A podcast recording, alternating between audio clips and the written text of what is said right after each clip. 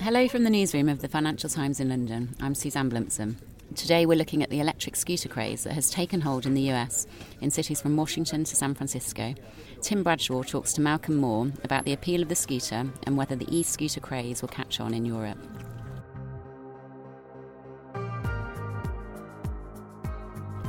So, Tim, you've been living in Los Angeles and you've been getting around on an electric scooter. Have. It's where it all began. Why on earth would you do that? You've visited LA, right? You've seen Yes, I the have, traffic. Yeah. So, have you ever tried to walk anywhere in LA? It's a hazardous thing. So, the only non car way of getting around that's considered socially acceptable in LA in 2018 is an electric scooter. It's bizarre. What about bikes? Well, there are many reasons why people consider the electric scooter to be easier to use than a bike. One of them is you don't have to pedal. The other one is that not that many people have bikes that they take out on city streets. I tried cycling in LA, specifically in Venice, where I was, and it's there is definitely a laziness factor in adopting the electric scooter. You just sort of stand there on this two-wheeled flying carpet that takes you to where you want to go, and occasionally wears out your thumb from holding down the accelerator. But uh, other than that, it's a very relaxed and easygoing way of getting somewhere, which is very LA. There is a huge convenience factor for people who would not previously have considered riding or buying a bike around LA, which is that suddenly all of these scooters, first by Bird and then by a number of other companies, Lime, now Uber and Lyft, putting these things literally in front of you as you walk down the sidewalk. And you rent them with an app on your smartphone. They cost a couple of bucks. And they sort of went from being this curiosity. I remember the first time I saw a few of them going around, I was like, what is this bird thing? Why is everyone buying these bird scooters? And then I realized they weren't buying them. They were just there and they appeared and they multiplied. And now there are hundreds of them, particularly across the west side in Venice and Santa Monica. And people use them all the time. Tourists use them because they zip up and down the beachfront. People use them to commute. People use them to get between meetings. I used them when I realized I was too far away to walk to a meeting and I was definitely going to be late. And if I tried to call an Uber, it would have been a mile. But you can jump on a scooter and be there in five or ten minutes. For those kinds of little in between journeys, it fills a gap. These scooter companies that you've mentioned, they've raised a lot of money to roll out and they're worth billions. Do we know how many people are using them every day?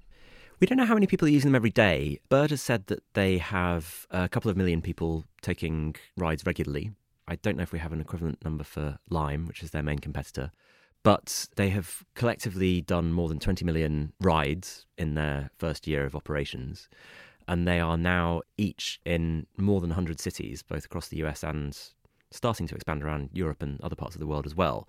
And the reason that they are worth billions is because investors have seen staggering growth numbers, the likes of which have not been seen before, so their investors tell me. And so the excitement around them is that when people do find these scooters plonked on the pavement in front of them, those that do not get angry about them impeding their walkway are getting on them and using them a lot and in quite enthusiastic numbers. And how much does it cost to take a scooter journey? Let's say it was a 10 minute trip from your home to your office. How much would it be? A couple of bucks. So significantly cheaper than a car. Yes, it's significantly cheaper than a car for that kind of journey. If you're going for half an hour, you may end up spending about as much as you would have done if you'd got in a car. But you get to stand with the wind in your hair and occasionally risk life and limb getting there in the sunshine, which obviously works better in LA than it might do in London, where we are right now, where there is weather. But yeah, it's price competitive because they tend to be much shorter distances. But enough of those Uber and Lyft ride sharing journeys are short distances that those companies got sufficiently worried about scooters eating into their business that they've decided to launch them themselves. What are the rules on using a scooter? Do different cities have different rules?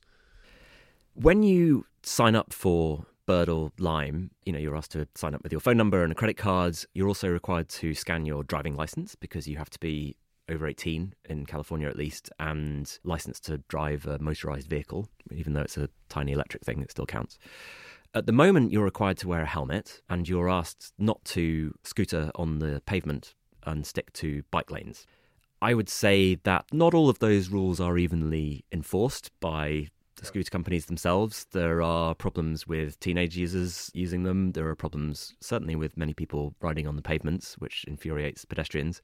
And I was probably one of about six people I ever saw wearing a helmet. The law is changing in California, partly after lobbying by Bird, to remove the requirement for a helmet so that they are classed more as a bicycle, where you are not legally required to wear a helmet, than a motorized vehicle. But how fast do they go? They go about 15 miles an hour, sometimes a little faster, sometimes a little slower if the battery's running out. But they go at a decent clip. You find yourself overtaking leisurely cyclists. So if you're not wearing a helmet and you're moving at 15 miles an hour and you're in the road And you hit a and cars aren't used to you anyway, are they safe? One of the interesting things about Lyft and Uber getting into this is one of the biggest complainants I found about scooters were Uber and Lyft drivers, who are suddenly having to deal with thousands of these little two wheeled things. And a lot of the people who are getting on Bird and Lime scooters, as we were saying, were not typically people who would ride bikes and so may not be terribly familiar with how to behave on those kinds of vehicles. It's also quite hard to do things like hand signaling when one of your hands is on the brake and the other one is on the accelerator. And if you let go of the handlebars, you tend to fall off. So there is a big problem with safety. And part of the problem is cars and drivers and them not being either sufficiently alert to these new people that they're sharing the road with. I think any cyclist you ask would be very familiar with that problem and find that cars are generally quite a terrifying thing to be around on the roads.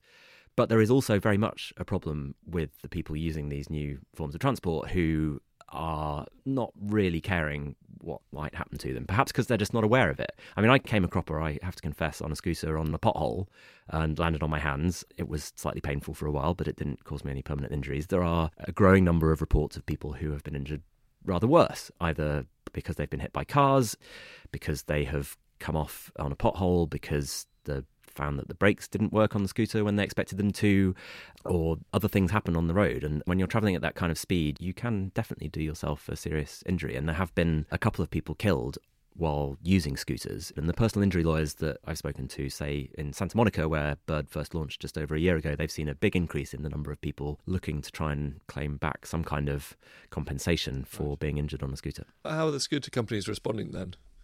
Scooter companies have put more information in their apps and when you sign up for the services and start riding to try and tell you the rules of the road. Please wear a helmet, please don't cycle on the pavement, please use these bike lanes when they're available.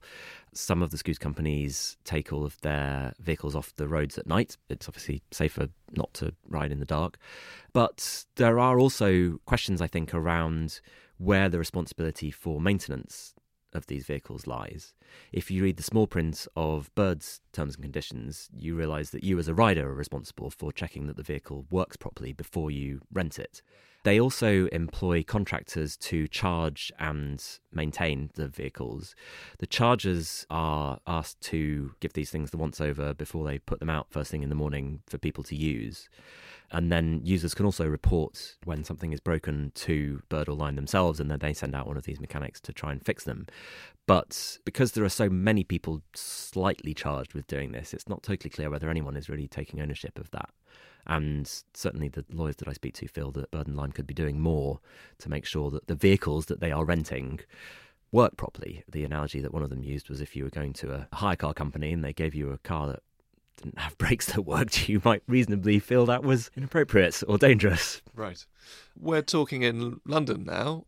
Can you see scooters coming here or elsewhere in Europe? I think there are some already in Paris. There are quite a lot in Paris. Yeah, Paris was the first place that Bird and Lime launched in Europe. They have popped up in other places in, I think, Vienna. I think they're looking at parts of Germany, Spain, Scandinavia.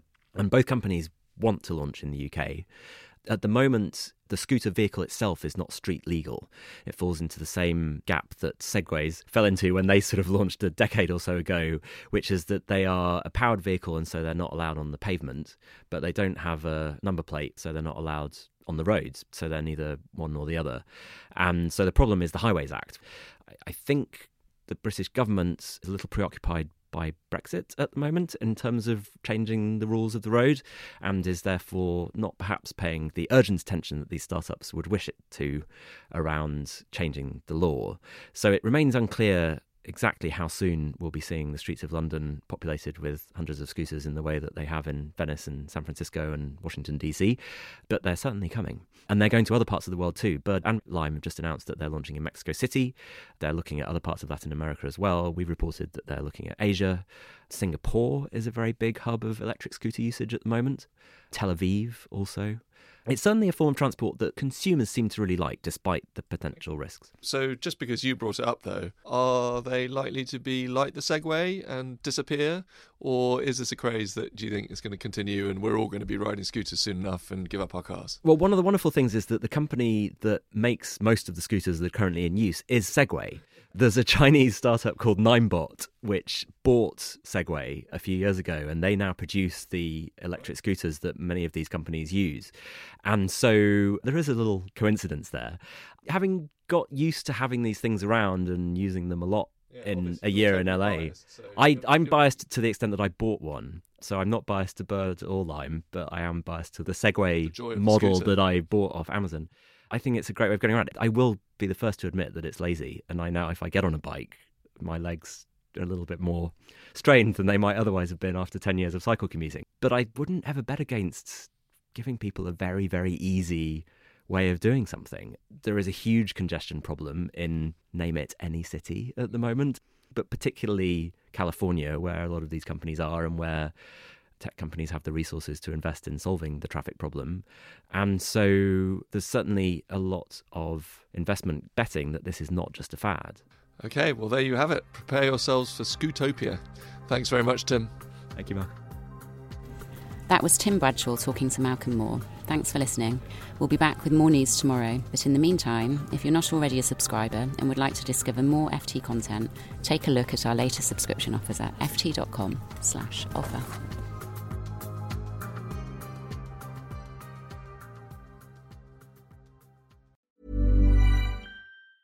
Hey, it's Danny Pellegrino from Everything Iconic. Ready to upgrade your style game without blowing your budget? Check out Quince. They've got all the good stuff, shirts and polos, activewear and fine leather goods, all at 50 to 80% less than other high-end brands. And the best part? They're all about safe, ethical and responsible manufacturing. Get that luxury vibe without the luxury price tag. Hit up quince.com slash upgrade for free shipping and 365 day returns on your next order. That's quince.com slash upgrade. Hi, I'm Daniel, founder of Pretty Litter. Cats and cat owners deserve better than any old fashioned litter. That's why I teamed up with scientists and veterinarians to create Pretty Litter. Its innovative crystal formula has superior odor control and weighs up to 80% less than clay litter. Pretty Litter even monitors health by changing colors to help detect early signs of potential illness. It's the world's smartest kitty litter. Go to prettylitter.com and use code ACAST for 20% off your first order and a free cat toy. Terms and conditions apply. See site for details.